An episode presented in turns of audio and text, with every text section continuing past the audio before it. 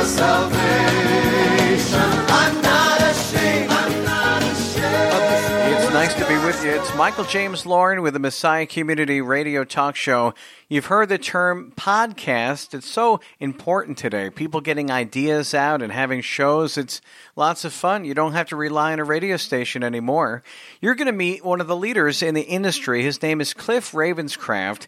He has such an interesting story and testimony. Well, welcome to the program, Cliff, and thanks for being here. Hey, Michael. How are you, man? I'm doing great. How are you? You know, it's an interesting story. Not only did you have a successful business as an insurance agent, but you were an associate pastor, and now you have a ministry helping everybody as far as podcasting goes. So let's get right down to this here, especially for people who don't know what a podcast is. What's the appeal? I think that podcasting is popular because it is it gives you the opportunity to listen to any type of content that you want. So what happened was, was that once podcasting became available, there was no longer this gatekeeper called a program director at a radio station that gave you the green light on whether or not you could have a show on the radio.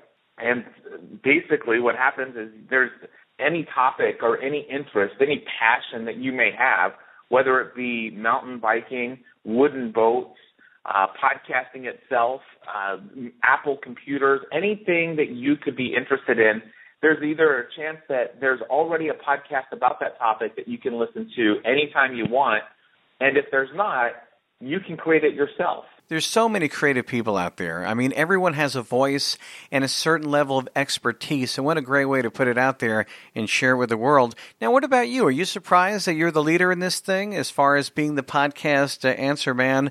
And how did all that get started? I taught myself how to podcast. So I, I, I read from these other people and kind of tried to figure out what it is they were doing to make this podcasting thing work. And I made just about every mistake you could possibly make. I bought a, you know, I bought some equipment for thirty-five dollars, but by golly, I had a podcast. Yeah, I think we can overthink things at times, and it sounds like you just are telling people if you have a creative idea, just go for it. Don't worry about all the mistakes. And so what's really interesting about you now, I wanted to have you on the program because, you know, many people in ministry, not just ministry, people everywhere can learn about podcasting to get their ideas out. But it just so happens that you used to be an associate pastor, which is really kind of neat. So I want to find out your story. Tell me a little bit about how you came to Christ. I grew up uh, being sent to church. My mom and dad didn't attend church when I was a kid, but they always sent me to church. And when I say that, I mean like all of the local churches in the area had vacation Bible schools, and they all had the buses that would drive through the neighborhood. And I went to a lot of Sunday school classes as a kid, and I went to a lot of vacation Bible school classes. So I was around the church growing up. Now, what happened was uh, when I was a teenager, you know, I, I, I knew a lot about God. I had a lot of information about God, but I didn't have a relationship with God. And I was dating this girl, and um, I was, you know, really, you know, of course, I'm a teenage boy, and I'm dating a girl, and, and, and you know, she's obviously the one perfect girl, and there's no way there could ever be another.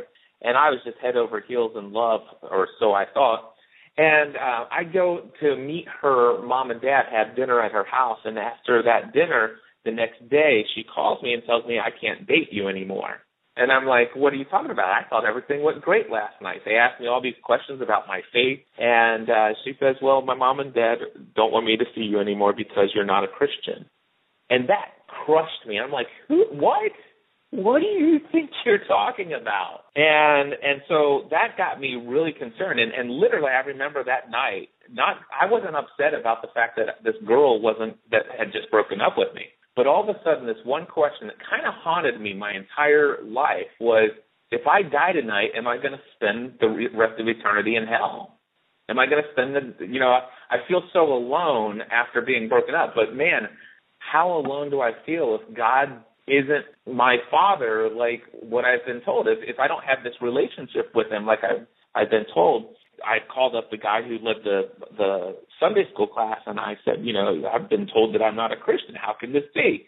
And and so he says, well, you know, do you, have you ever asked Jesus to be your Lord and Savior? Have you ever repented? And I'm like, no. And so I'm like, well, let's do this. How do I do this? And that and so it was December ninth, nineteen ninety-one, I became a born-again Christian. Uh, in spite of the fact that I thought that I knew everything, uh, I realized at that moment in time that I did not have a relationship with Jesus.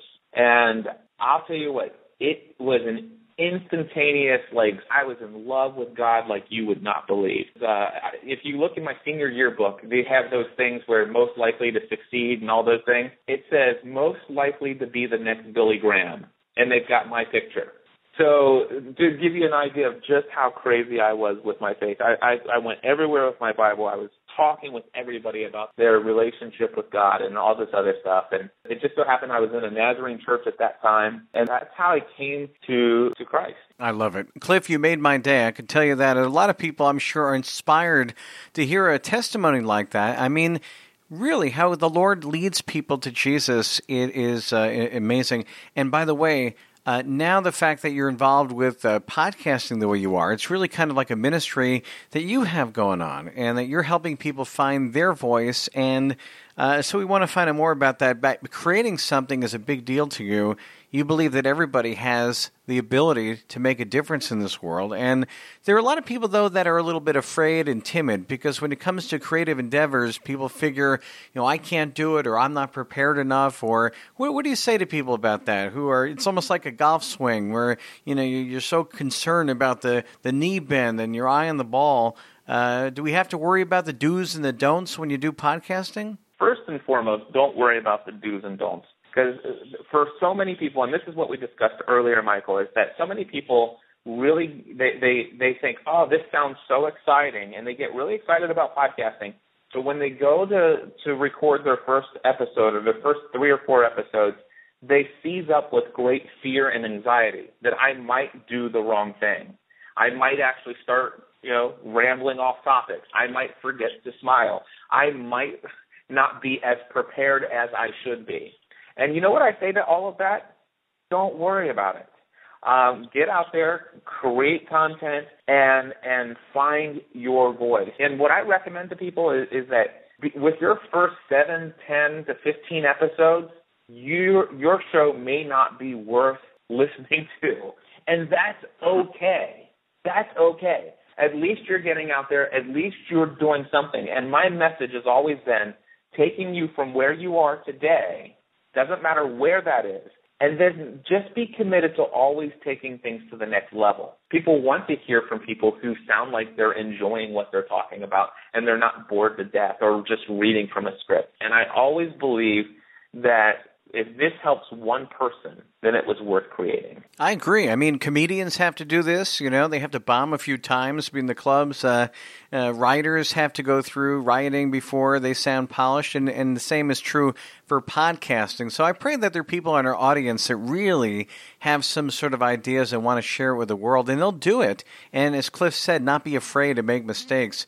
All right, so how can people reach you? The first thing that I would recommend people do if they're any anywhere near interested in this is go to my free tutorial. It's at learn how to podcast dot com. Yep, and I'm on your website right here at w w w dot podcast answer man dot com.